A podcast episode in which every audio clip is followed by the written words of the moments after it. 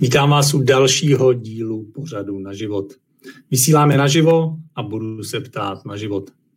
Dneska se pokusíme otevřít jedno těžké téma a tím je domácí násilí.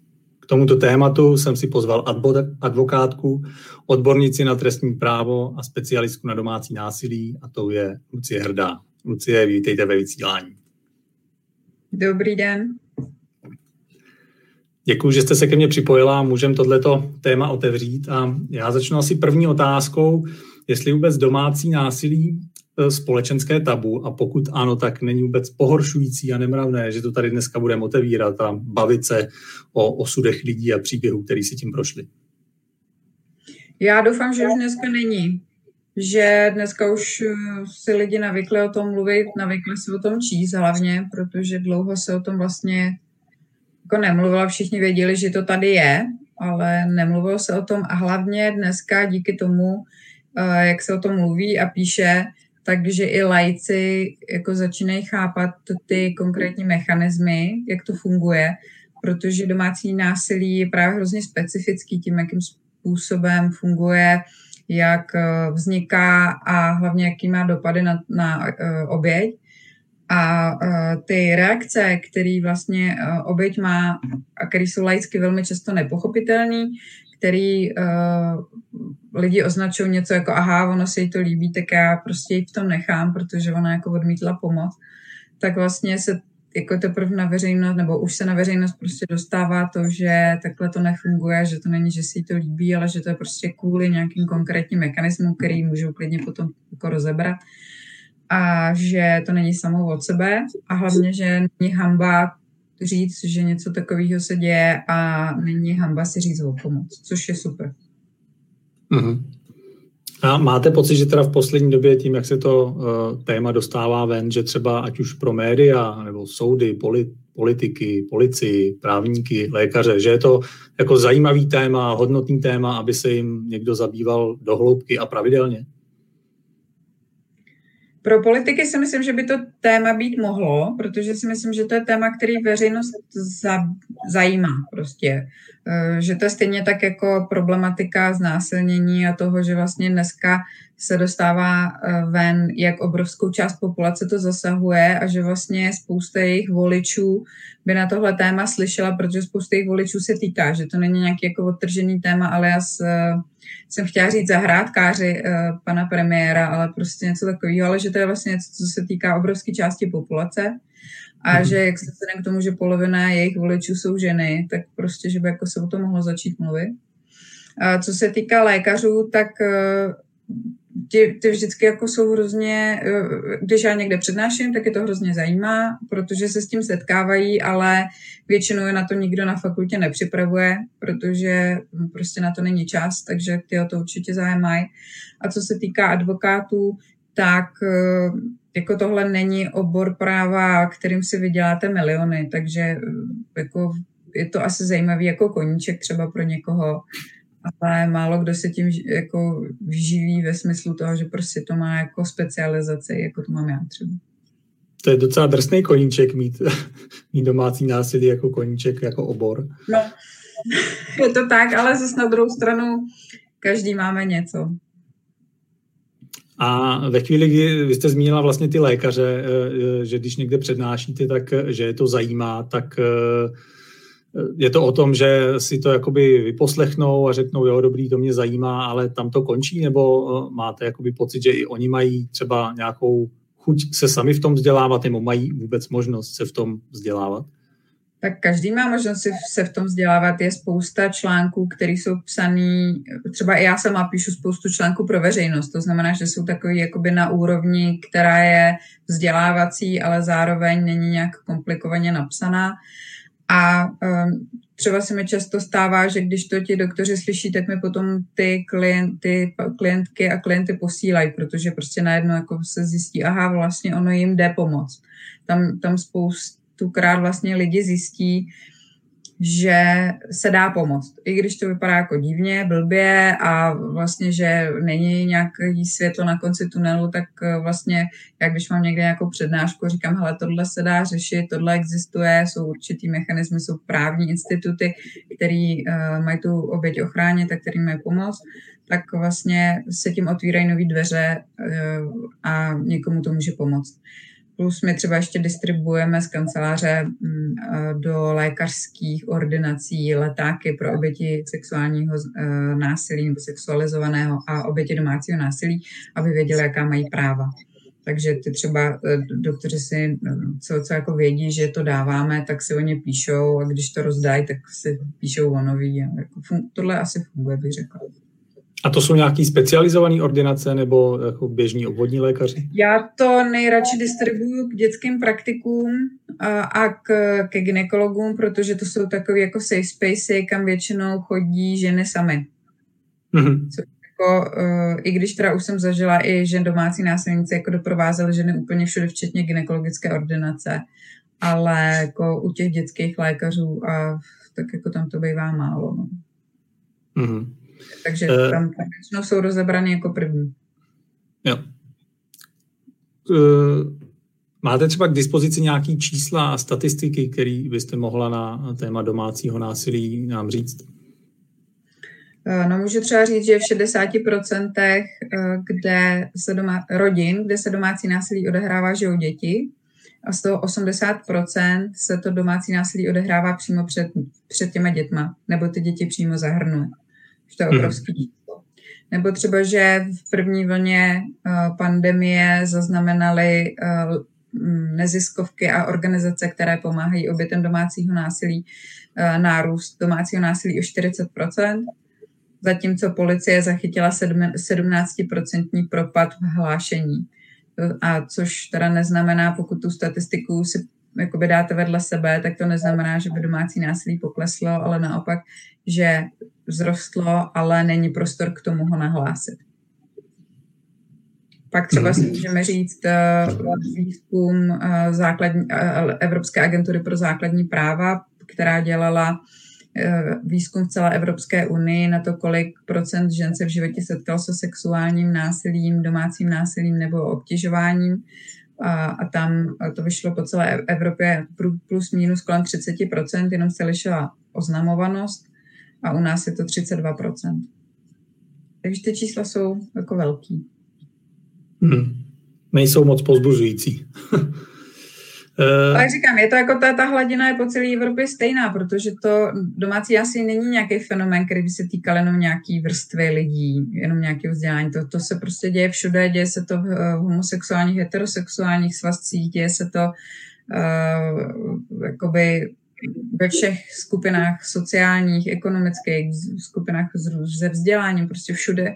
Akorát někde eh, jsou distribuovaný jinak třeba formy toho násilí eh, a potom, jak říkám, ta, ta nahlašovanost, protože v těch jaksi civilizovaných západních zemích eh, ta nahlašovanost je vyšší. A je to právě třeba jeden z mýtů, že domácí násilí se týká, já nevím, třeba i nízkopříjmových skupin nebo méně vzdělaných lidí, protože my vlastně teďka vysíláme na LinkedIn a jsme vlastně mezi úspěšnými vzdělanými lidmi, jsou tady manažeři, ředitelky, vysokoškoláci, lidi, co mají úspěšný podnikání, tak není to právě ten mýtus, že to není to prostředí, kde se třeba domácí násilí odehrává.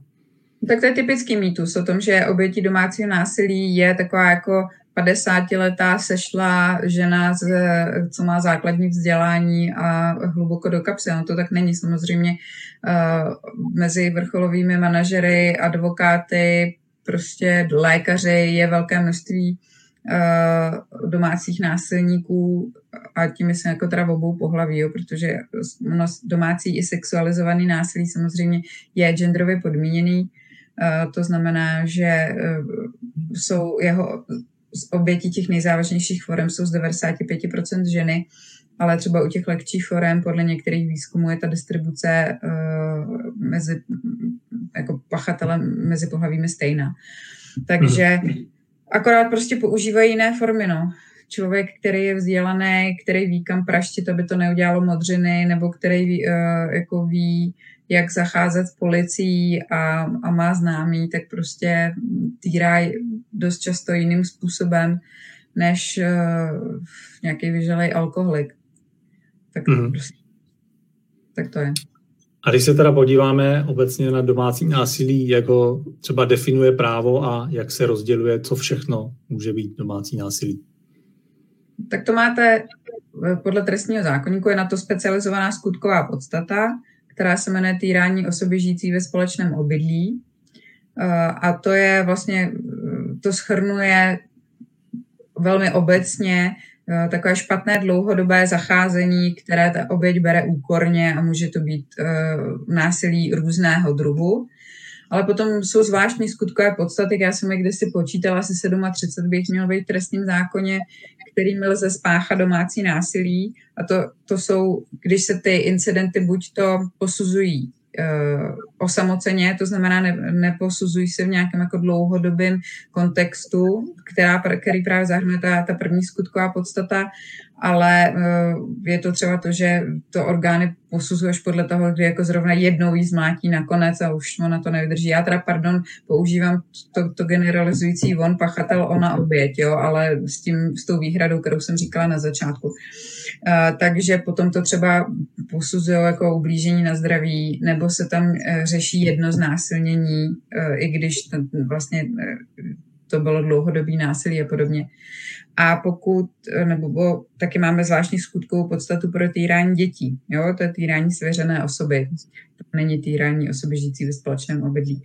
A pokud, uh, pokud mluvíme o tom, jaké jsou druhy, tak to nepopisuje uh, trestní zákon jako takový, ale jsou, jsou popsány v odborné literatuře. Uh, nejzákladnější je fyzické násilí, to je to, co si každý umí představit ale je to vlastně i, jsou to i velmi sofistikované formy. Eh, vždycky paní docentka Čírtková vypráví o kauze, kterou měla o pachateli, který eh, ty oběti vytrhával stoličky, lilí do toho kyselinu, ještě si v tom rejpal párátkem. Takže jako to jsou takový jako až muč, mučení prostě. Ale potom je tam sociální násilí, tím to velmi často začíná, eh, což je vlastně omezování na svobodě, omezování v kontaktech, zákaz chození do práce, Eh, zákaz telefonování, stýkání se s kamarády. Potom je to psychické násilí, které spočívá v nadávkách, snižování eh, sebevědomí oběti, vyhrožování, pronásledování, eh, ale třeba i to, že tu oběť nenechá dlouho vyspat nebo ji nenechá jíst a podobně. Potom je tam ekonomické, to je, že jí odebírá peníze, nebo že nemůže mít svoje vlastní peníze oběť, nebo že se musí vystačit přesně jako odměřenými nějakými dávkami, které jsou se v podstatě rovnají živoření, že jí zneužívá platební kartu, účet, rozfofruje dědictví a podobně. A uh, poslední, ale ne jako v tom, uh, v těch následcích, protože ta nejvíc devastující je sexuálně a sexualizované násilí, ale většinou e, nechodí nikdy sami. Jo? To znamená, pokud za mnou přijde nějaká klientka a říká mi, hele manžele, jako všechno dobrý, ale jenom mě jako znásilňuje, tak já tomu nevěřím, protože to je jako velmi, to by bylo jako strašně raritní. A pak se většinou dostaneme k tomu, že tam je třeba ještě ekonomické násilí nebo sociální, ale protože ona si to neuvědomuje, protože třeba vyrostla v něčem podobném, tak jí to ani jako násilí nepřišlo nebo ho tak neuměla označit. Ale vlastně to, nevyskytují se izolovaně, většinou chodí uh, ruku v ruce jich pár pohromadě. A uh, když si ře, vlastně řeknete, jak já jsem to všechno vyjmenovala, tak uh, oni se zapojují postupně podle toho, co si ten pachatel zrovna může dovolit k oběti a musíme si říct, že cílem domácího násilí vlastně Není to jako si pěkně večer doma pokopat partnerku a pak jí odebrat peníze. To cílem je jí mít v absolutní moci, protože domácí násilí je mocenská disbalance a to, že tam jsou vlastně dva úplně eh, nevyrovnaný subjekty a eh, cílem tady toho všeho je mít absolutní kontrolu nad životem oběti. A proto se pachateli jakoby vyplatí ty jednotlivé druhy násilí kombinovat, tak až vlastně v podstatě tu oběť připraví o svobodnou vůli eh, a ona z toho nevidí úniku. No. Už se vám dělá špatně? Byl, byl to drsný, drsný začátek máme, máme za sebou, ale tak aspoň vidět, jak to téma, jak to téma je složitý. My se k tomu i jako postupně dostaneme, půjdeme víc do hloubky, protože může být samozřejmě i jako těžký to prokazovat a jak z toho, jak z toho ven. Když jste vlastně jakoby i zmínila třeba ať už v rámci jakoby těch obětí, že to je něco, co si třeba nesou i Eh, z dětství nebo z minulosti, že tak třeba eh, byli, eh, vyrůstali třeba jakoby v podobné domácnosti nebo tak, tak když vidíte ty jednotlivé případy, existuje tam jako nějaký třeba jako častý sociální jako vzorec v tomhle tom, ať už právě z pohledu jako zázemí, že často jsou to právě jako lidi, kteří to třeba vyrůstali jakoby v podobné v podobný domácnosti, kde se, to, kde se domácí násilí vyskytovalo a tím pádem je tam jakoby větší pravděpodobnost, že si to ta oběť jakoby přenese i do toho soužití, protože to bude tak jako standard, u nich doma to tak jakoby probíhalo, tak má pocit, že to asi je, eh, je takhle správně. Setkáváte se s tím? No to se s tím nesetkávám jenom já, to je odborně popsaný, eh, je to odborně popsaný fenomén, kterým se říká transgenerační přenos domácího násilí. Byl to objevený někdy v 70. letech a vlastně popisuje to, že eh, když někdo vyrůstá v rodině, která prostě je toxická tím domácím násilím, tak eh, co, co se děje v rodině, když vyrůstáme? Socializujeme se, to znamená, eh, bereme si nějaký vzorce do života. A když máme prostě doma jako normu, že jeden rodič mlátí druhýho, nebo že prostě pravidelně slyšíme v noci, že táta přijde z hospody a jako máma v noci brečí, protože ji znásilňuje, tak to prostě bohužel má takový vliv na děti, že se to zapisuje do jejich psychiky a eh, to, ten transgenerační přenos je to, že oni v dospělosti velmi často, není to samozřejmě vždy, ale velmi často přijímají buď to roli pachatele nebo oběti. A e, podle výzkumu e, většinově chlapci přebírají roli pachatele a oběti a dívky přijímají, jako se viktimizují, takže přijímají role budoucí oběti, že si třeba najdou pachatele, který vlastně se k ním chová podobně, jako se choval ten jejich otec. A je to úplně podvědomí, jo? samozřejmě nikdo nechce, a, a že se najdu chlapa, který mě bude mlátit. Ale o, o, bohužel ono je to tak, že oběti jsou velmi často kompatibilní s těma pachatelema, že ten pachatel jakoby si jí predátorsky vyhledá někoho, kdo, kdo mu jakoby, teď nechci říkat umožní, protože to by znamenalo, že oběť na tom nese vinu, ale vlastně na koho si to může dovolit. Jo? Protože jsou prostě lidi, kteří jsou přesně vychovaní tak, že si to na ně ani dovolit nemůže. A proto vlastně jakoby hm, ta, ta viktimizace do budoucna vlastně, i, i když je hrozně povědomá, tak bohužel funguje.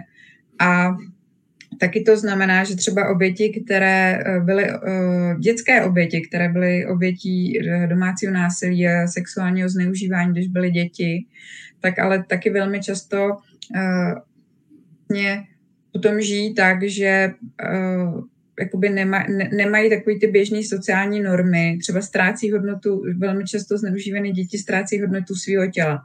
Jo, takže eh, když se dělaly výzkumy třeba mezi prostitutkama, tak se zjistilo, že obrovská část z nich, kolem 80%, myslím podle posledního výzkumu, co jsem četla, byla zneužívaná v dětství.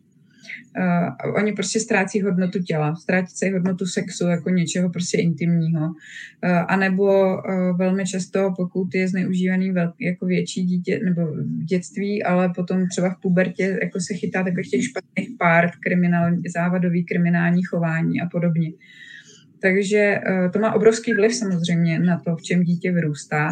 A proto mě, a to tady můžu jako říct úplně na rovinu, je naprostou záhadou, že jako obrovská část uh, našich opatrovnických soudů ignoruje domácí násilí a jako pro ně pachatel je skvělý skvělý rodič, který ho prostě je třeba respektovat a zachovávat jeho práva, pokud nemlátil ty děti. Stačilo, že mlátil matku, ona mlátila otce a tak to nebudeme řešit, pokud nemlátil ty děti a budeme normálně se mu věnovat a svěřovat děti do péče.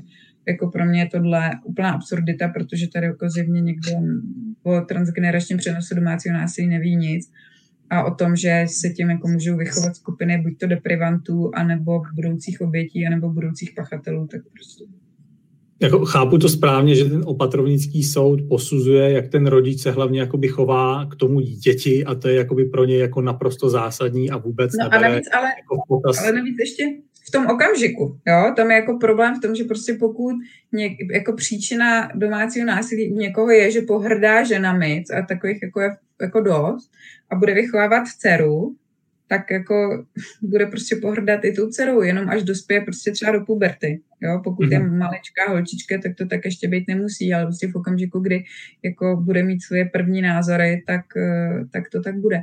A eh, když se podíváte na eh, výzkum Blanky Niklové a Dany Morek z, akade- z Sociologického institutu Akademie věd, nebo Sociologického ústavu, teď pardon, abych to neřekla špatně, tak tam se dělalo v té třetí fázi přímo výzkum mezi soudci a advokáty, a tam jeden soudce to přímo říká do toho výzkumu. Mě to jako šokovalo, že to někdo řekne takhle veřejně, ale je to tam v tom výzkumu, že nechápe, proč jako rodiče nějaký domácí násilí do opatrovnických sporů tahají.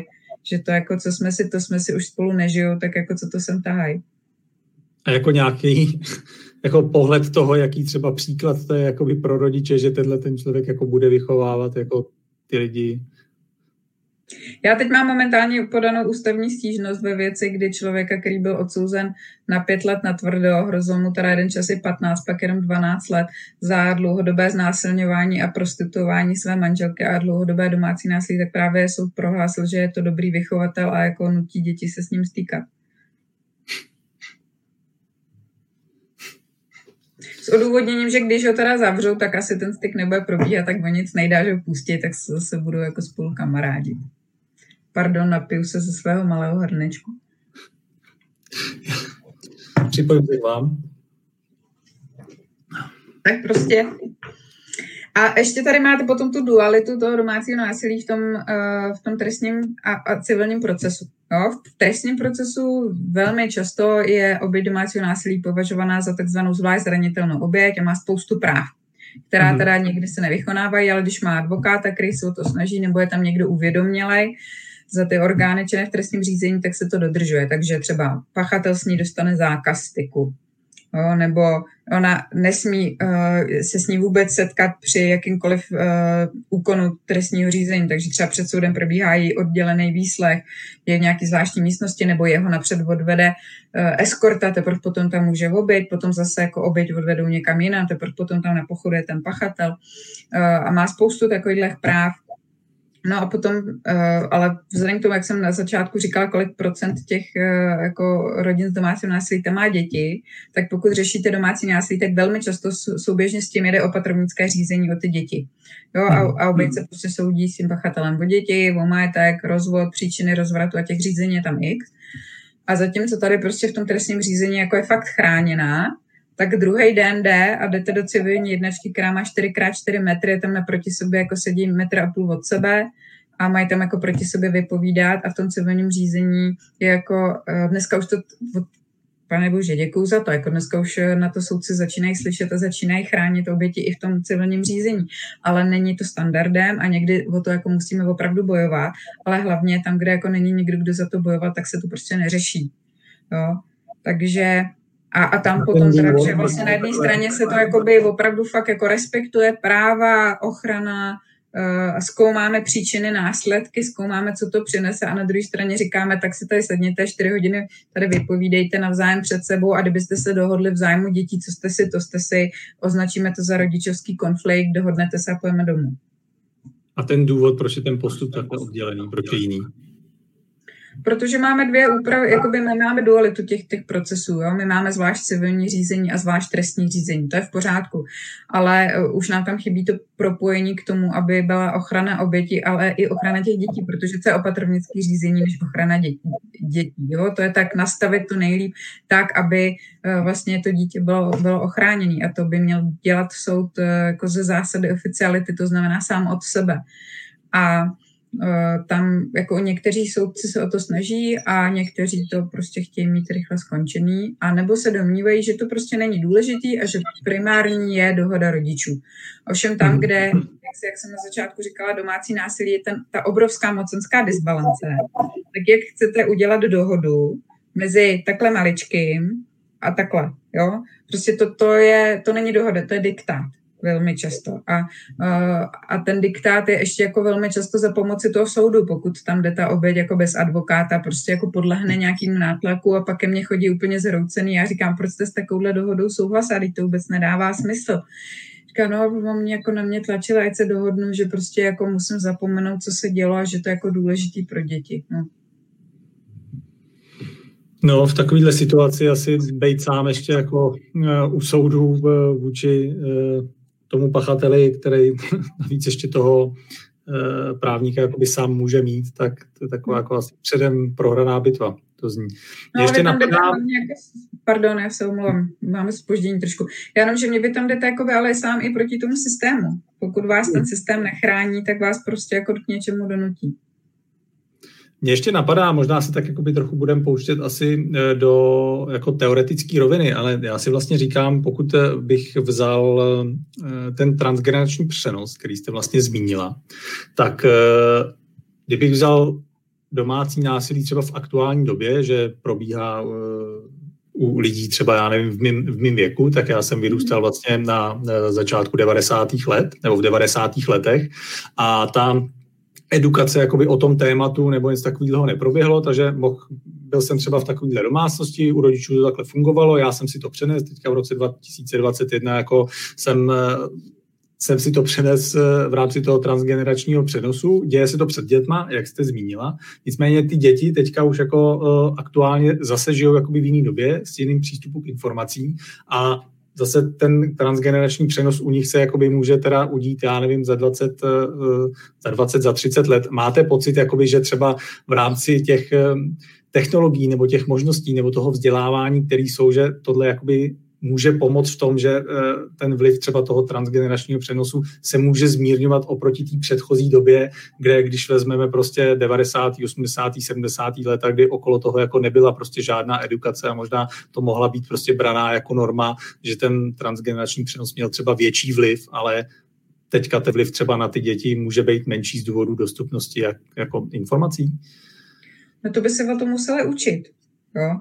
Ale teď se podívejte na, jako polovina učebnice založena na tom, že jako táta je v práci a máma je doma a něco dělá. Máma žehlí, máma peče, máma pere, táta jí pomáhá. Jo? Takhle jako jsou založené učebnice. Jako kde, kde jsou nějaké učebnice, kde je v občanské výchově jako pojednáno aspoň na jednu hodinu o domácím násilí, o tom, co to je integrita vlastního těla, kdo na vás může šahat, kdy můžete říct ne a podobně. A já třeba kdy, když eh, mě nějaký učitel požádá, tak jim třeba vstupuju do výuky nebo jsem přednášela třeba na gymnáziu a většinou jakoby potom zjistím, že tam je aspoň jedno dítě, který něco takového doma má. Jo, že třeba za mnou pak přijdou a svěřej se jim, dávám kontakty na dětský krizový centrum a podobně. Mm-hmm. Ale uh, vlastně tím chci říct, že i v té době, kdy si o tom můžete strašně moc vygooglit, tak to, když vy v tom žijete jako dítě a někdo vám neřekne, že to je špatně, tak si vůbec na vás nenapadne si o tom něco mluvit, protože uh, když to někdo dělá přímo vám, pokud je to třeba o pohlavním zneužívání, tak velmi často je tam ta věta, je to správně, dělají to všichni, musíme o tom být strašně tichoučko, protože to dělají všichni, ale nikdo o tom nemluví. A když to řekneš, tak tvůj táta, tvoje máma půjdou do vězení, uh, už nikdy neuvidíš sourozence, budeš ošklivá, zvlášť špinavá holka. A vlastně tyhle řeči to normalizují. A v okamžiku, kdy máte něco normalizovaného, tak vás ani nenapadne si googlit o tom, jestli jako a je to špatně. Jo? Tam musí přijít někdo zvenčí a říct, jako tak, děti, dneska se budeme bavit o tom, jak prostě vám nikdo nemůže z rodiny sahat mezi nohy a, a když řeknete ne, tak prostě nemusíte dát starým plesnivému strejčkovi pusinku na pusu prostě. Jo? Protože, ale, ale takových projektů je hrozně málo. A mm-hmm. myslím si, že by se to asi dětem jako vyplatilo víc, než rozeznávat jako tři druhy lípy. No. Tak eh, my jsme teďka, eh, dcera ve čtvrtý třídě, tak eh, proplouváme do mluvnice, takže větné rozbory V1, V2, V se učil před 30 lety ve škole já, tak sám to vidím, že si myslím, že v dnešní době by ta vzdělání a edukace mohla víc trošku, trošku jiným směrem. No. A tak já doufám, že tohle se aspoň v těch školách jako začne, začne postupně měnit, že my třeba v rámci té praxe jakoby s dcerou, tak uh, jsme zažili jako témata jako kyberšikany a že se to tam jakoby otevírá, tak uh, doufám, že tyhle ty témata, a ono jich je jako víc, můžou to být jakoby drogy a domácí násilí a všechny. Ono se toho možná jako valí tak tolik, že už uh, je potřeba pak prioritizovat, co, co vůbec, v čem ty děti edukovat. No. Já to, to chápu, ale třeba koncent jako dělá teď skvělé věci, které se právě týká jako nějaký ty vlastní sexuální identity a toho, kdo si k vám co může dovolit a podobně. A hmm. nebo Rosa, um, to si můžou rodiče stáhnout, u nich to mají na webu PDF pro uh, předškoláky a první stupeň uh, o tom, jako jak se učit říkat ne. Uh, a je tam i šikana, myslím. Ale já chci říct, že jako to nemusí být jeden jako specializovaná jako společenská věda. Jo? Tyhle ty věci se dají prostě zahrnout do úplně jako běžný normální komunikace, která může být právě i součástí té češtiny. Když se budeme, jako, proč bychom nemohli dělat jako větný rozbor prostě na tom, jako, že tě nikdo nemá právo mlátit. Jo? Jako, ale, ale to jako chce nějaký hlubší pochopení asi, nebo odhodlání a hlavně to chce taky to, aby ty pedagogové o tom věděli. Já třeba dělám velmi často to přednášky, kterých se účastní uh, speciální pedagogové nebo takový ty uh, výchovní poradci ve škole nebo sociální pracovníci. A vlastně zjišťuju, že oni sami uh, v tom mají hrozný mezery, že, že jako jsou vděční za to, když jim napřed já vlastně ty informace přežvykám a potom oni to můžou dělat dál, že tam pořád jako chybí takový ten mezistupeň toho vzdělaného učitele v tomhle, aby to mohl předávat těm dětem. Mm-hmm. Já to vnímám i eh, ve chvíli, jste vlastně zjistila, eh, nebo eh, zjistila, když jste zmínila te, tu situaci o tom, že je potřeba jako o tom nemluvit a, a nikde to neříkat a nikde to nehlásit, tak vnímám, že to je asi i jeden z těch jakoby důvodů, proč to ty oběti nehlásí, tak jaký jsou jakoby ty další, s čím, s čím se setkáváte. Protože jako zjednodušený pohled by byl, tak jako když se ti to nelíbí, tak běž a nahlaš to, ale to je asi jako opravdu hodně zjednodušený, tak jaký jsou právě třeba ty motivace motivace, proč eh, ta oběť nejde a nenahlásí to? No tak extrémní stud, protože tady vás jako mlátí znásilně ubližovám někdo, koho jste si jako zavázal, že si ho vezmete a budete s ním dobrými vezlim. Jo? A tady se velmi často vykládá to i vezlim, takže jako já to s ním vydržím. Jo? Takže strašný stud. A tyhle věci se hlavně nejenom přiznávají těžko jako cizím lidem, ale svojí rodině, protože doma je těžký být prorok, jo? Tady jako prostě svojí rodinou se stydíte nejvíc a nejhorší ze všeho je to přiznat sám sobě že už se to nespraví, že on na to léčení nepůjde, že nějaká jako psychoterapie nepomůže, jo? že ne, nemá náhle, že prostě já budu muset jako sebrat ty děti a někam A to je druhá věc, obrovská sociální a ekonomická závislost na pachateli, velmi často, eh, kdy vlastně je špatná bytová situace, ženy jsou vzhledem k tomu, jak často jsou na mateřských, jak, jak dlouho, eh, kolik dětí mají po sobě a že taky jsou často v eh, pečovatelských oborech, který prostě eh, vydělávají mnohem méně než ten muž, tak jsou prostě velmi často na tom pachatele závislí ekonomicky a Další je, že je syndrom naučené bezmoci, že on jim opakuje, že to bez něj, že to bez něj nezvládnou. Jo? Že my jsou úplně jako na hovno, že jsou že jsi k ničemu, neumíš prostě vařit, neumíš neumíš vůbec nic, je špatné úplně ve všem, jak, jako, jako by se bez země přežila, jo. A ono to jako do, do, do, ta uh, syndrom naučený bezmoci je opravdu jako diagnoza, kdy ten člověk sám není prostě schopný vůbec nic, takže když ke mně taková oběť přijde, tak já jako s ní za ručičku dělám věci, které jsou pro vás úplně normální. Ale když vám někdo deset let vyhrožuje, že přijdete o děti, nahlásíš to, přijdeš o střechu nad hlavou, zničím tě, najmu se na tebe Ukrajince, zabiju tě, a vy se mu bojíte jenom jako dát utíkovaný hrneček místo jeho proužkovaného, protože víte, že z toho bude doma peklo. Tak jak můžete jít na policii a dát na něj trestní oznámení? To je jako úplně pro vás jako jak škeble rybniční přemýšlí o filozofii. To je jako úplně to nemá styční body pro vás. Jako takové to si vůbec nemůžete dovolit. Takže je tam samozřejmě extrémní strach uh, oběti z pachatele.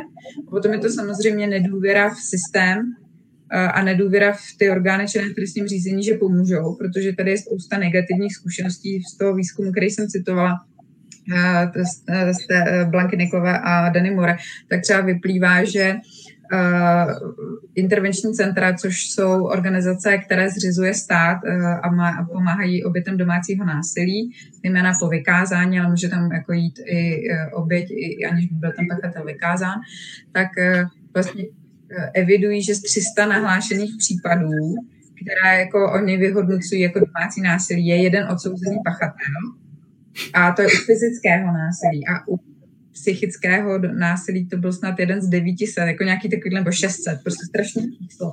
Jo? Mm-hmm. Takže takže, nebo možná je to jeden ze 100 a jeden z 300, abych nekecala, ale jakoby jsou to tyhle ty, ty řády. Uh, takže vlastně jakoby ty, ty osoby, ty ty vědí navíc z doslechu, že prostě já jsem šla na sociálku, tam jsem jim to řekla a oni mi řekli, že mě to nezají, že je to nezajímá. Nebo já jsem šla na policajty a tady ty policajti u nás to vůbec neřešejí, vysmáli se mi, jo, takže a ještě navíc tam je ta, ta další verze, že i když ta policie je spolupracující, vykáže ho, dokáže a podobně, tak se to pak dostane k soudu a od soudu prostě odcházejí dvě třetiny domácích násilníků s podmínkou, 86 eh, pachatelů, 86% eh, pachatelů pohlavního zneužívání odchází s podmínkou, 80% pachatelů eh, po sexuálního nátlaku odchází s podmínkou. Takže ty oběti vlastně si říkají, že jim to za to vůbec nestojí aby tady jako tři roky byly vyslýchaný opakovaně, museli chodit k soudním znalcům, platili prostě advokáta, protože ještě navíc netuší, že na něj mají nárok zadarmo. A, a, a vlastně jako výsledek je vlastně jako by pro ně nic. Takže to většinou třeba vyřeší jenom tím, že se prostě zbalej, jdu. Jo, a my máme, já mám třeba x sporů, kdy jako jim to vlastně potom bouchne do obliče, že třeba za dva roky jako ke mně chodí a říkají, no my máme tady jako střídavou péči, on to vůbec nefunguje, on mě mlátil, mlátil i ty děti, ale má tu střídavou péči, protože já jsem před tím soudem nic neřekla, já jsem si myslela, že když odejdu, tak to skončí. Mm-hmm. A, a, a já říkám, no a to víte, jako, to tyko bude vyprávět, když přijdem po dvou letech a budeme vyprávět o tom, že předtím to předtím vás nasynoval a vy jste jako předtím vlastně neřekla vůbec nic. Ale to, to je vlastně jakoby ochranný mechanismus. Ona se toho chce zbavit co nejdřív, prostě radši se dohodnu, nechám všechny majetek, aby byl klid. Ale ten klid velmi často není, protože děti jsou prostředkem toho, jak domácí násilí pokračuje, i když spolu ty, ty uh, lidi už nežijou. A z mého pohledu je prostě problém v tom systému, no. Jo, Dostaneme se na něj, zkusíme ho pak probrat trošku víc, když teďka na chvilku zvolníme a zkusíme odevřít téma, jak vy jste se vlastně k tomuhle tématu dostala, k této specializaci. Mě se na to furt někdo ptá a já nevím. Já jsem začala pracovat ve čtvrtáku, ve třetíku, ve třetíku asi, jsem eh, začala v Bílém kruhu bezpečí dělat asistentku a já si myslím takhle zpětně, protože to už je jako prostě asi 20 let zpátky, tak si myslím, že to je proto, že to byl jako jediný způsob, jak jako student jsem se mohla dostat k trestnímu právu, který mě, já jsem vždycky chtěla dělat trestní právo, který mě zajímal a to bylo vlastně jako nejblíž, jak se jako student můžete k trestu dostat. A akorát, že tady se k němu dostanete jako z té pozice oběti a ne z pozice pachatele. Mhm. A vlastně potom se potom jsem začala v tom bílém trhu dělat i jako poradce, byla jsem 11 let jako, jako odborný poradce, vlastně i mám ty výcviky jako na práci s těmi nejtěžšími oběťmi, pozůstalí dětské oběti a podobně. A uh, vlastně jsem zjistila, že to spousta jiných jako advokátů neumí, ale to je to jako, já třeba zase neumím úplně jiný věci, jo. To, to není jako, že bych někoho, z, z, prostě je to, je to velmi úzká specializace a tím, že mě to nějak jako neubližuje, že pro mě je to furt jako takový zajímavý obor a ne něco, co by mě týralo, tak eh, můžu dělat prostě jako, jako, jako pracovní náplň. Mm-hmm. Vy na to nejste sama, vy máte advokátní kancelář a máte eh, spoustu spolupracovníků, tak jak se právě třeba i na tohleto téma ty spolupracovníci jako schánějí, říct někomu, hele, pojď, to bude super, budeme dělat domácí násilí, tak ne, oni to vyhledávají. Já jsem, jsem oblíbený advokát mezi studenty a koncipienty, protože vědí, že ke mně, u mě budou mít jako super, uh, protože lidi, kteří zajímají trest, tak prostě tohle chtějí dělat. Spousta lidí zajímá dneska oběti, eh, spousta studentů prostě zajímá trestní právo a chtějí tyhle ty věci dělat a uh, jako vědí, že já prostě svý studenty a uh, teda uh, koncipienty jako pouštím k těm kauzám, že dělají že se vlastně dostanou ke strašně zajímavým věcem. Jediné, co já jim vždycky říkám dopředu, že to je pro ně, když na to nejsou zvyklí, je to jako velmi psychicky náročný a taky jako spousta z nich to třeba díle krok nevydrží. Protože mm. prostě je to jako opravdu to, hm, práce s oběťma, ale my jako pracujeme i s pachatelem, my normálně hájíme, já jsem v obhájce, uh, takže já jako to, to, že děláme ty oběti, ono je to jenom jako mediálně vidět, my samozřejmě děláme jako i normálně jako běžnou kauzu, uh, běžné kauzy trestní kanceláře, ale já jako vlastně propaguju tu práci s obětma a to, aby lidi prostě viděli, jako že oběti mají někdy zastání a že je potřeba o jejich problémech mluvit. Ale vlastně, když to porovnáte, tak zastupovat oběti je psychicky mnohem náročnější, ale i na čas, jako, než zastupovat pachatele dost často, protože oběti, zvláště velmi traumatizovaný, se na vás jako nasajou prostě, jako uh, navážou, volají vám ve dne v noci a uh, třeba, um, potřebuje, potřebují si ty věci opakovat Uh, jak jsem říkala, poprvé vůbec nevědí, kde jsou, jak se jmenují, prostě, tak jim to zopakujete po druhý a oni se po třetí přijdou pro to ujištění, protože mají ten syndrom naučený bezmoci. Nejsou si jistí, jestli to správně pochopili, jestli to zvládnou. A uh, jakoby musíte posouvat po strašně malých krocích a je to jako takový, je to vlastně částečně i terapeutická práce nebo krizová intervence někdy velmi často. Takže je to jako psychicky náročná práce, a uh, jak se vám to podaří, jak se vám to jako daří zvládat? Protože Já jako setkáváte se spoustu jako drsných lidských příběhů, sama říkáte, že i pro ty koncipienty je to náročný a lecky jako nevydrží díl jak rok. Vy v tom jako žijete a takhle to téma jedete už několik let, tak eh, jaký to má na vás vliv, jak vás to třeba změnilo? 18 let, já jsem to nedávno počítala. Vypadám uh, mladší, než jsem. Teda aspoň doufám. Uh, no, já mám nějaký vnitřní očistný mechanismy, mně se to netýká, ale to je jako stejný jako v obhájci, nebo tím, že jsem obhájce. Prostě trestní právo a hájit lidi a dělat tyhle trestní kauzy můžete jenom pokud si to nenosíte domů, jinak začnete prostě chlastat nebo nebudete dělat něco jiného. A mm. tak to je prostě stejný mechanismus a jako to má většina obhájců, bych řekla. My mm-hmm. si to dobře nenosíme, tuhle práci. Eh, já jsem z nějakých rozhovorů zavnímal, že vlastně i eh, jednou jako z prací, kterou vy děláte a čemu se snažíte přispět, je databáze eh, rozsudků, který se snažíte, který se snažíte sbírat, aby vlastně i pro soudy v tomhle tom jakoby byla větší edukace, tak kdybyste to mohla přiblížit, co to je za projekt a jaký má cíl. No my máme problém v České republice, že tady neexistuje žádná databáze všech soudních rozhodnutí, kde byste si mohl sednout a vytáhnout si prostě eh, okresní soud v Novém Jíčíně, kolik eh, měl kaus znásilnění za poslední dva roky a chce si všechny ty rozsudky vytáhnout a přečíst. Jo, nic, a, a samozřejmě anonymizovaně. Nic takového neexistuje ale neexistuje eh, kromě aplikace Jak trestáme, kde ale nevidíte vůbec ty rozsudky, vy vidíte jenom prostě trestný čin a uh, ještě v souhrnu, takže kolik trestných činů a jaký za to jsou tresty. Ale už nevidíte, jestli to bylo v souhrnu, kolik tam bylo obětí, kolik bylo pachatelů, jestli to byly recidivisti, jestli, jo, to, to prostě z toho jako nevyselektujete, takže vlastně nevidíte ty, ty konkretizované případy a plus nevidíte vůbec, jaký jsou třeba očkodnění pro obě. A vlastně mm, tyhle ty trestné činy moc nemají šanci dostat se k, k soudům vyšších stupňů, což je uh, ústavní soud a nejvyšší soud, který by měli tu judikaturu sjednocovat.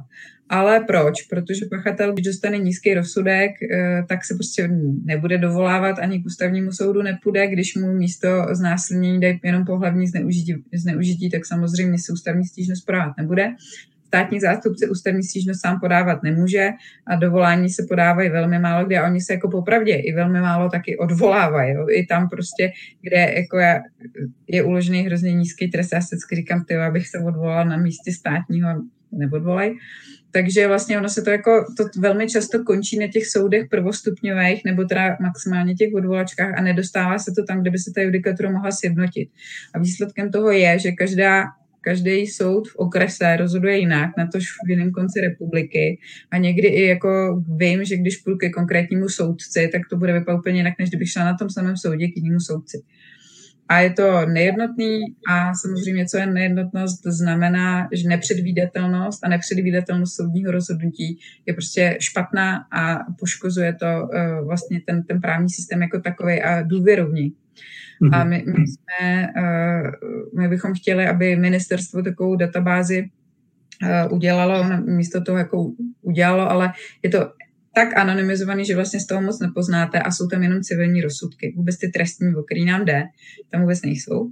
Takže jsme se řekli, že si takovou databázi uděláme sami, sbíráme anonymizovaná rozhodnutí ve věcech sexualizovaného domácího násilí za posledních pět let, nebo od roku 2015. A uh, máme tam, dělám to s kolegou Danielem Bartoněm, a máme tam vlastně obrovskou uh, jakoby tu, tu, tu tabulku valorizační, to znamená, jakoby zkoumáme tam ze zprávy spoustu různých úhlů, na základě kterých jsou ukládané konkrétní tresty. A až z toho budou nějaký výstupy, tak to hodláme uh, jako nějak publikovat. Ale jde to strašně pomalu, protože se na tom podílejí studenti jako dobrovolníci po večerech a on tak jako ne, každý se zvládne za týden přečíst to rozsudků o brutálním násilnění, takže prostě ono to jde jako pomalu. Mm-hmm. Mě ještě vlastně zaujala jedna věc, jaký to musí být jako třeba pro toho advokáta z druhé strany, pokud eh, vlastně obhajuje toho, toho pachatele, že má jako případ toho, že eh, má na stole, že ten pachatel šel a eh, já nevím, přivázal tu oběť a jako znásilnilý a teďka ta, já to ani jako like možná nedokážu představit, jestli to jako přiblížíte, jaká eh, jakoby pak práce toho advokáta vůči tomu pachateli je, jestli on má jako furt ta jeho práce je z toho jeho, ho jako vysekát a nebo nevím, nevím, jak to líp jakoby popsat a jak možná jako taková situace, nebo jak ten právník se na to kouká, že jde jako zastupovat takovýhleho člověka, pokud je to teda nějaký takový jako jasnější případ, kde jsou třeba tyhle ty důkazy, že on se vlastně tohohle dopustil. No tak práce obhájce je v první řadě dohlížet vždycky na to, aby ten proces byl zákonný. To znamená, musí prostě hlídat to, aby tam nebyly nezákonný důkazy, aby se tam nedělaly nějaký podrazy a podobně. A za druhé, uh, on jedná v zájmu svého klienta.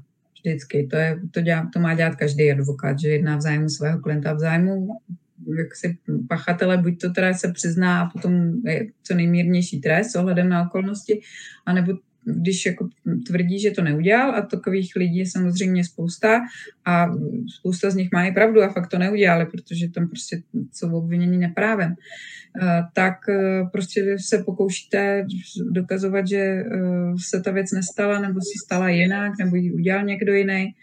A to, že někdy jako víte dopředu, že to je marný boj, to ještě neznamená, že to neděláte, a nebo že na to prostě rezignujete a řeknete si jako tvůj to je hnusák, jako to hájit nebudu já, já jako, to je prostě takový jako zvláštní duální nastavení tady toho, i, i vlastně v té advokaci, že pokaždý jste za jinou stranu a musíte prostě být jakoby schopný přepínat mezi kupujícím, prodávajícím, mezi pachatelem, mezi obětí. E, prostě to, jako, ta práce taková je.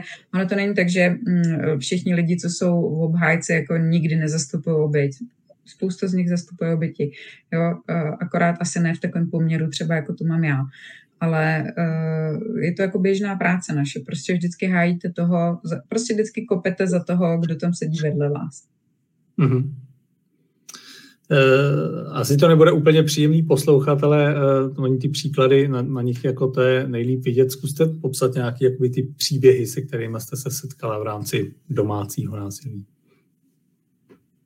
Já se setkávám se strašně moc, ono jakoby bych nechtěla jako generalizovat, ale uh, Třeba teď máme nejdelší případ domácí násilí, s kterým jsem se kdy setkala 27 let. Domácí násilí na třech, na čtyřech dětech a, ženě. A bylo, trvalo to 27 let vlastně. A všichni mají z toho samozřejmě hrozně těžké psychické následky, které jako hraničejí úplně se změnou osobnosti. A vlastně je na tom jako fascinující, že o takových kauzách většinou okolí ví. Nemůžete jako 27 let prostě týrat svoji ženu a děti a ví, ví se o tom ve škole, nebo je to podivný, prostě někdo už to někde jako se o tom mluvilo a, a, a lidi prostě dě, radši dělají, že to nevidí. Jo? Mám, mám spoustu klientů, který prostě říkají, že jako uh, celá rodina věděla, že dědeček prostě se rád jako šahá na vnučky a stejně mu je tam vozili jo, protože dělal to prostě mámě, dělal to hře, všichni jsme to přežili, nebudeme o tom mluvit. že mě jako vždycky na tom zaráží vlastně ta míra slepoty lidí okolo, který se bojí být bonzáci. A, a, nebo se bojí toho, že budou muset něco dokazovat. Ono to tak není. Jo. Když něco nahlašujete, tak to je tím ta vaše povinnost končí a uh, dokazovat musí, prostě prokazovat musí ty orgány, či ne v trestním řízení. A pak mám prostě velmi často případy, kdy se jedná o jako komplexní systém domácího násilí, ale nebylo tam moc toho fyzického týrání. Pak je to samozřejmě otázka to, jestli jsme někde to schopni něčím prokázat, co ještě třeba soudy vnímají jako domácí násilí a co vnímají jako konflikt lidí, nebo co třeba vlastně můžu vnímat jenom jako rodičovský konflikt. Takže tím nechci říct, že někdy je ta hranice hrozně tenká, ale vlastně hrozně moc taky záleží na tom, jestli ten soudce je v té problematice vzdělaný a jestli o tom něco ví a vlastně na tom nenahlíží tím stereotypizačním pohledem, který mu vlastně jakoby hm, hrozně moc omezuje ten, ten, jakoby tu možnost, jak nad tou kauzou danou přemýšlet. No a pak máme samozřejmě brutální kauzy, uh, prostě jako, který vlastně jsou ty nejhorší, protože lidi uh, nejsou zvyklí na, um, jako lidi si většinou jsou jako schopni představit, že někdo někomu nadává, ale už nejsou jako schopni představit, že vám prostě někdo jako bude chtít vyříznout hlasivky za to, že jako uděláte blbý nedlíky. A, a, a potom si říkají, tak jako to přece není možné, aby s někým takovým žila, nebo ona mu musela něco udělat, prostě to by si k ní jinak nemohl takhle chovat, že vlastně my aplikujeme ty normy uh, jaksi běžných vztahů, na něco, co vůbec není normální, zdravý vztah, který vlastně žádný takovýhle normy nemá a my na něj aplikovat vůbec nemůžeme, protože on takový jako normy úplně postrádá. A když eh, vlastně máme na to ten laický pohled, který ale bohužel velmi často mají třeba i soudy, tak potom prostě to rozhodnutí tomu odpovídá. Mm-hmm. Když se podíváme třeba na domácí násilí eh, na mužích, kde my jsme zmiňovali, že ten nejčastější případ je v rámci toho sou, soužití eh, muž, muž versus žena. Já jsem vlastně četl na LinkedInu, vy jste dávala odkaz na eh, velký seriál, který byl v magazínu aktuálně a tam byl vlastně i popis příběhu, příběhu muže. Tak v čem jsou třeba tyhle ty případy jiný, specifický a jaký vlastně jestli je tam jako nějaký rozdíl i v tom a i to, to postavení jakoby může ve společnosti vlastně v rámci jako tohohle případu, jestli tam je třeba e, jako nějaká ta tě, těžší situace oproti tomu, protože se řekne, že jako není možný, aby jako muž e, e, byl obětí jako domácího násilí, protože to je chláp a dokáže to přece doma srovnat. To bylo hrozně moc otázek, tak já budu odpovídat postupně. Jo. Muži jsou samozřejmě oběti domácího násilí, ale jak jsem říkala, oběti toho těžkého fyzického nebo sexuálního násilí jsou většinou ženy, uh, ale prostě tam, kde jsou muži, já jich, jich zastupuju a zastupovala jsem několik. A uh, tam to má svoje specifika právě v tom, že třeba oni jsou si jakoby vědomí většinou toho, že mají fyzickou převahu, ale tím, jak je nastavený vlastně mechanismus toho vztahu a ta jeho dynamika, tak oni si vůbec tu sílu jako neodváží použít, buď to, to ani nenapadne, anebo naopak jakoby se bojí, že v okamžiku, kdy ji použijou, tak budou označení za pachatele. A uh, to se ale jako taky stává, že prostě už jakoby to nevydrží prostě něco v rámci obrany a potom vlastně ta, ta, jakoby, ta manipulátorka, ta oběť, ta žena jakoby ho křivě obviní. Jo. Takže vlastně já mám, jakoby, uh, jsem zastupovala i, i dost uh, lidí, kteří vlastně si vyměnili ty pozice, že byly obviněni přestože jako uh, byli třeba obětí. Ale jako není to zase nějaký pravidlo vůbec, jo? není to tak často. Spíše pravidlo to, že oni jako by vlastně tu fyzickou převahu vůbec jako ne, ani je nenapadne to použít, protože jsou prostě v situaci, že no nenapadne utíct, nenapadne jí praštit, jo? takhle to je. Mm-hmm. A, ale samozřejmě v tom prostředí, v jakém žijeme, který je prostě pořád patriarchální a který jako pořád mluví o tom, že chlap je doma ten silný a uh, který si musí udělat doma pořádek, tak prostě když jdete jako k soudu s týraným mužem, tak jako to je velmi často jako snužka stereotypizací, jo, jako uh, a jako jak jako, že vám nedala, jako, jak, jak, jak, jste jako mohl doma trpět hlady, jako, jak, jak že jste si nemohl vzít nic lednice, jako, jo, a, a, a, jako žen, už jsme dospěli tak daleko, že žen se velmi často na tyhle věci už neptají, protože už jako vědí, že při domácí násilí ona si to prostě nedovolí. Ale jak to, že si to jako nedovolí ten chlap, prostě teď on jako může odstrčit, dát jí facku, prostě udělat si doma pořádek. A to, že to není schopný, vlastně z něj nedělá oběť, ale babu. Hmm. Jo, a to, jako být baba je v českém prostředí jako ne, to nejvíc jako opovržení hodný. A to znamená, není to oběť, která zasluhuje ochranu, práva, úctu, ale vlastně jako je to někdo, kým musíme opovrhovat a v podstatě jakoby bagatelizovat to, co se potom uh, u nich doma odehrávalo. Takže mhm. vlastně jako být mužskou obětí a nahlásit to chce ještě jako mnohem větší odvahu. A zároveň komplikovaný, protože co se dokazuje nejlíp je fyzický násilí a to jako většinou tady chybí. Tady chybí. Mm. Vy jste na začátku vlastně zmínila, že v té eh, první vlně covidu eh, stouplo o 40% eh, jakoby více, víc těch hlášení a když se takhle o tom tématu bavíme, tak asi jako ta představa pro všechny toho, že máme domácí násilí a teďka jsme v rámci jako v lockdownu ještě z důvodu opatření jako uh, zavřený a ta oběť třeba nemůže se před tím pachatelem ani nikam schovat a jít ven, tak uh, jak byste vlastně vnímala tuhle tu změnu a tuhle tu situaci v rámci tématu domácího násilí? No v rámci tématu domácího násilí to je jasný. Jo? Jakmile jste prostě zavřený někde s pachatelem, tak buď to musí vzrůst ta intenzita, anebo četnost útoků, anebo obojí, pak už je to jako úplně v tam.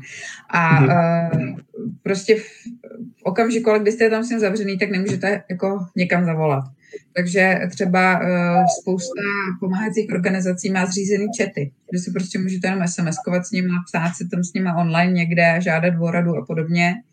Uh, existují existujou prostě uh, jakoby kódový slova pro pomoc, uh, gesta pro pomoc, uh, který ale tady jako v České republice to zrovna není moc rozjetý, ale třeba v Británii v první vlně covidu byly normálně zavedený kódový slova, když jste přišli do drogerie a to slovo jste řekli, tak vás odvedli někam dozadu a tam prostě jako vám poskytli první pomoc, zavolali policii a, a, a všechno tak moc není. Co to bylo za slova pro, pří, pro příklad? Já ty, brit, já ty britský neznám, ale jako úplně typický je, že se volá, když voláte policii, tak si prostě objednáváte pizzu a trváte stále na tom, že si objednáváte pizzu, když vám říká, já jsem, víte, že voláte na policii.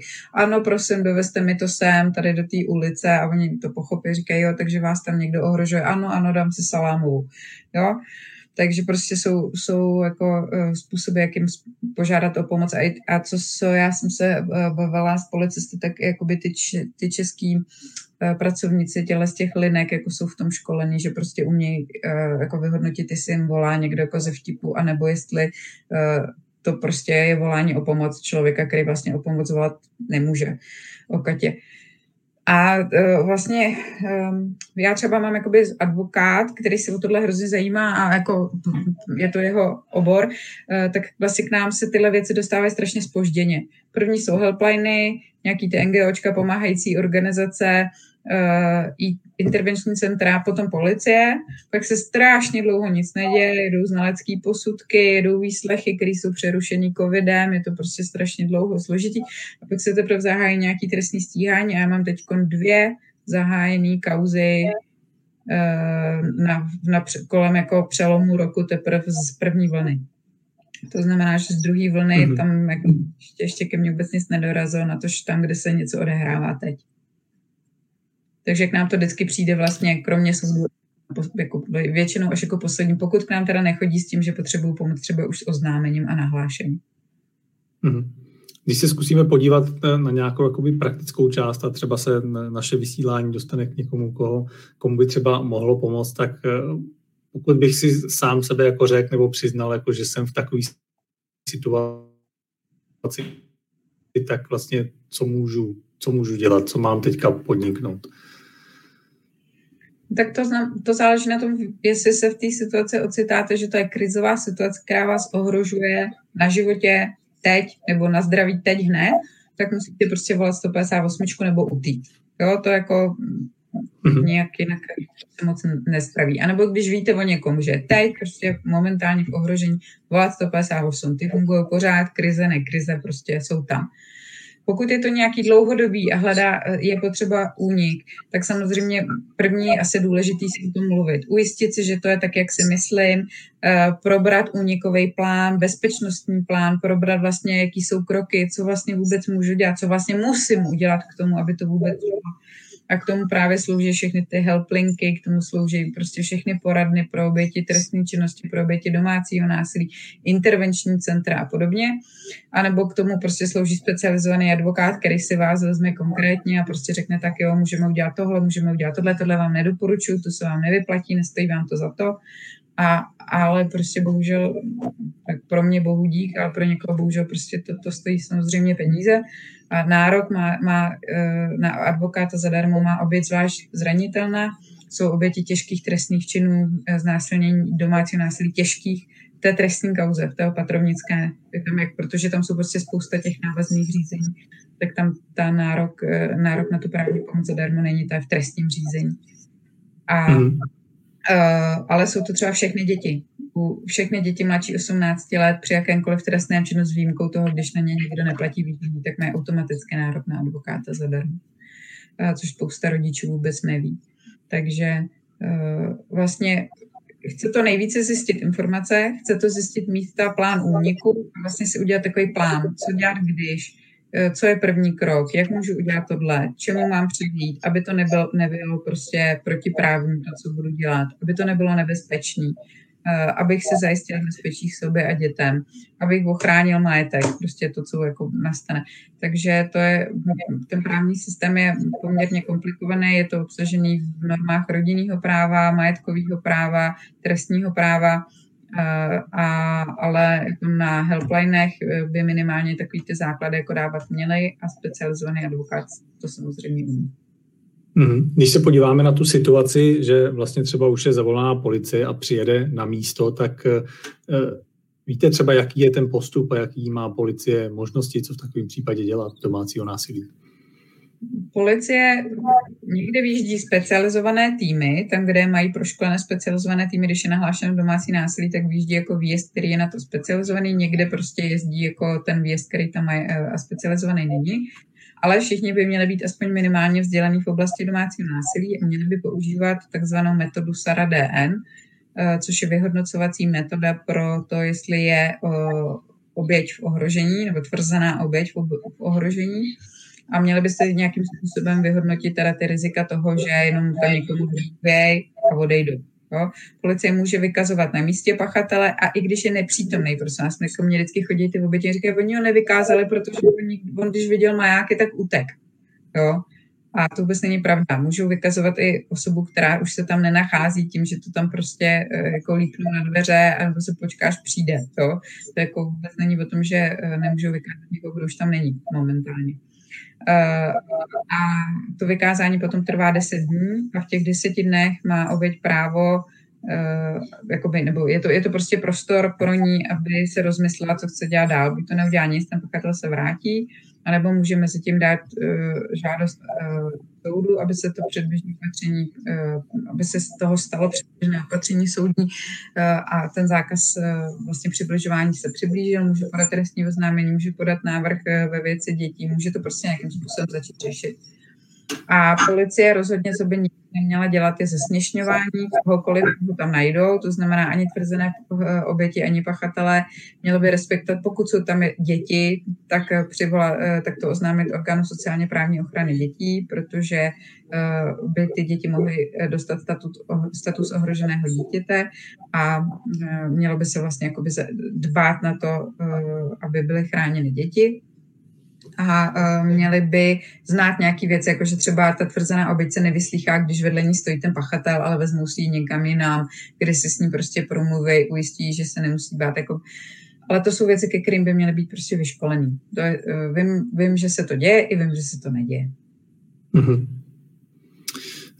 Když se podíváme na vlastně tu situaci a praxi, jak, jak to třeba změnit, jak to jako posunout dál a kdo vlastně to může změnit, kdo to může posunout dál. Já nevím, může jako občan jako jít a já nevím, navštívit svého senátora a říct, ale vemte to jako ně, ně, ně, někam do politických jako kruhů, tam to, tam to otevřete, nebo to mají, eh, jsou jako politici jediný, kdo to můžou tlačit, nebo případně jako právníci, nebo soudy, kde, kde je jakoby ta cesta a kdo to jakoby může uchopit, aby se třeba něco změnilo a posunulo se něco dál. I vy se jakoby třeba ty, eh, ta norma jakoby těch rozsudků, která momentálně v rámci těch podmínek, jak jste zmínila. Eh, já jsem tohle na jedné přednášce říkala, že někdy jako bych ten systém nejradši zapálila a vybudovala znova. Jo? A já vím, že to prostě nejde. Eh, a ta cesta, to, to je prostě problém v tom, že domácí násilí je komplexní. Jako je to naprosto komplexní problém, který nemůže vyřešit ministerstvo spravedlnosti. Nemůže ho vyřešit ministerstvo práce a sociálních věcí a nemůže ho vyřešit eh, ministerstvo vnitra. Musí ho řešit všichni dohromady protože to zahrnuje policii, zahrnuje to soudy, zahrnuje to ospody. Jo? A je to jako obrovský, prostě musí, museli by na tom pracovat cílevědomě, dlouhodobě, tyhle ty tři rezorty, aby se jakoby podařilo propojit nějakou záchranou síť, aby byla opravdu funkční, aby to nebyly izolované věci, kdy vlastně jedno opatření nenavazuje na, na jiný. A e, potom e, vlastně máme ještě jako další pilíře, jo? potom máme soudy jako takový a státní zástupce. Ti by se měli v té věci vzdělávat. Mě teď jeden předseda uh, soudu na nějaké přednášce říkal, že oni se s tím domácím násilím a s tím znásilňováním jako moc nesetkávají, protože je toho málo. Já jsem říkala, no toho není málo, no, jenom se to málo nahlašuje. Jo? A vy se s tím nesetkáváte právě proto, že ty oběti to hlásit nechtějí, protože vědí prostě, jak to potom dopadne. A nemůžeme prostě tvrdit, že pokud se v České republice děje podle výzkumu 12 000 násilnění ročně, že je toho málo. Jo? To je prostě víc než krádeží aut kterých řešíte hmm. spoustu, jenom prostě se to k vám nedostává. A v okamžiku, kdy se tím někdo začne eh, zaobírat a vzdělávat se, tak eh, prostě jakoby zlepší tu svoji práci. Já nevěřím tomu, že, eh, že jako nezávislý soudce rovná se nevzdělaný soudce. Vzdělání nikoho neomezuje v jeho nezávislosti. Takže já jsem rozhodně pro vzdělávání soudců, které v současné době není povinné, konkrétní, mají obecnou povinnost, stejně tak státní zastupce, ale už ne konkrétní. Mm-hmm. A potom je to podle mě tlak veřejnosti, který u nás úplně chybí. E, vlastně my tady nemáme, e, když se zveřejní rozsudek, že prostě byla uzavřená dohoda mezi státním zástupcem nebo pachatelem a soud schválil, že pachatel několik let dvakrát denně brutálně znásilňoval svou družku a dostal podmínku, tak co jsou nastane? Všichni řeknou, ježiš, a jdou na další stránku. Tady nikdo nevíde do ulic 100 tisíc lidí, jako ve Francii, nebo, nebo v Itálii, nebo ve Španělsku. A nám tady tenhle ten tlak chybí. A to, co vlastně říká, co je, to, co říká zákonodár, proč říká zákonodárce, že je něco jako závažný, je to, co odráží jako společenský, společenský zájem a to, co jako se zdá lidem závažný. A my vlastně nedáváme najevo, že se nám to nelíbí. Eh, čímž samozřejmě vůbec neříkám, aby lidi psali petice v konkrétních věcech a jako kamenovali soudce. Jenom říkám, že to musí podléhat společenské debatě a zejména kontrole. A tam, kde nemáme mm, třeba tu databázi, tak my tu kontrolu nemáme. My prostě nemůžeme vůbec kontrolovat, jak se rozhoduje. A uh, vlastně tím, že se o tom začne víc mluvit, tak jak se o tom teď začne mluvit, tak se najednou jako všichni mají pocit, že najednou jako furt všude se jako mluví o znásilnění a to dřív nebejvalo, no on bývalo úplně stejně. Akorát teď prostě říkáme, že to nemůžeme marginalizovat a že ta skupina obětí je tak obrovská, že si prostě někdo zabývat musí. A já prostě říkám, že to budu říkat tak dlouho, dokud jsem, asi umřu, protože se mi to nepodaří změnit jako za dalších 30-50 let, ale, ale prostě to budu říkat do té doby, dokud budu moc. Mm-hmm. A myslím si, že tam je prostě kombinace opravdu jakoby toho ze zhora, to znamená soudci, toho uh, uh, zákonodárného, což ale jakoby znamená zároveň prostě práci minimálně tří ministerstev a potom to jako přenést k zákonodárcům, ale ty ministerstva třeba vůbec nemají metodiky, které si můžou dělat sami. A když už je mají, tak je většina jako třeba ospodu ty metodiky vůbec nezná a nepoužívá, přestože jsou. Takže propracovaný metodik vzdělávání a kooperace, no a pak je to ten tlak ze zdola. A aby jako vůbec některý z těch ministerstev tohleto téma jako odevřelo, tak jako musí se stát, co jako musí cítit právě jako ten tlak jako veřejnosti, nebo eh, jako kde, kde se vezme jakoby ten konkrétní krok, že to jakoby někdo, hmm. někdo zvedne. Až to budete vědět, tak mi dejte vědět. No. Já jako eh, já si myslím, že to musí být ten tlak ze zdola, potom to musí být politická vůle a fakt si myslím, že prostě pro politické strany to může být jako tahák na prostě mladý lidi. Chcete, aby vás šli volit, mluvte prostě s nima o tom, eh, jakým způsobem chcete řešit domácí a sexuální násilí a že to je pro vás důležitý téma, protože mladý lidi to zajímá a je to pro ně téma. Je to pro ně velký téma. Eh, a pokud tam bude tam politický tlak, eh, pokud to prostě zaujme skupinu senátorů, skupinu poslanců, tak se prostě můžou předkládat nějaký návrhy legislativní. A na ministerstvech by prostě musel být zájem nějakých odborných komisí a, a pak ten tlak prostě je ze spora. No, dokud o tom se nebude mluvit, tak asi nikoho nenapadne věci měnit. A tak to bylo vždycky se vším. Mm-hmm. Uh... Říkám si, uh, už jsme asi tady trochu vyčerpali ty otázky, které já jsem měl, tak dá se třeba jako na závěr říct uh, něco pozitivního, nebo vy, vy vidíte nějaké jako světlo na konci tunelu třeba? Já vidím, já v tom dělám 18 let, za tu dobu se jako nesmírně posunulo přípravné řízení, péče o oběti. Máme instituty, které před těma 18 rokama neexistovaly. Máme vykázání, máme, máme stalking, trestný čin, máme trestný čin. Týrání osoby žijící ve společném obydlí vůbec nebyl, když já jsem začínala. Jo? Nebyl trestný čin nebezpečného vyhrožování. Uh, nebyly prostě předběžní opatření na vykázání u, u soudu. Uh, nebylo sankční výživní pro, pro oběť domácího násilí a takových spousta věcí. A vlastně tím, že policie se školí povinně na rozdíl od soudců a vlastně, že u nich už je to jakoby tak dlouho, oni ty mechanismy mají, tak vnímám, že v přípravném řízení mnohem lepší situace obětí. Opravdu jako uh, velmi často policie je nápomocná, snaží se, jako je dokonce iniciativně, prostě pomáhá sama. Uh, a uh, akorát prostě teď čekám, že za dalších třeba 20 let by se tyto uh, zlepšení mohly přesunout jako do té soudní moci, což je prostě jiný, uh, jiný ministerstvo a vlastně je to jakoby konec toho procesu a uh, vlastně si myslím, že nás jako čeká to, co, to, co čekalo ty neziskovky a, odborníky před těma 20 rokama ve, jakoby vůči policii, tak teď nás čeká to samý vůči soudům, státním zastupitelstvím a znalcům. Dobrá, tak budeme, budeme doufat, že se to, se to postupem času změní, třeba i naše vysílání a to, že jsme to téma zvedli, tak eh, se to zase dostane dál, eh, dál do povědomí a budeme rádi, když to lidi budou šířit. Lucie, díky moc, že jste si udělala čas eh, takhle i na večer a přeju hodně štěstí a dál, ať se to zlepšuje. Děkuju. Díky, mějte se. Tak to bylo dnešní téma domácího násilí a já zopakuju, budu rád, když eh, dáte vědět třeba i lidem ve svém okolí a aby si zpětně podívali na tohleto eh, vysílání a aby se téma domácího násilí mohlo případně šířit dál a ta eh, vlna, která má přijít ze spodu a třeba ten zájem i o tohleto téma, aby se zvednul dál. Díky moc, že jste si udělali čas a zase se někdy těším u pořadu na život. Vysílali jsme naživo a ptal jsem se na život.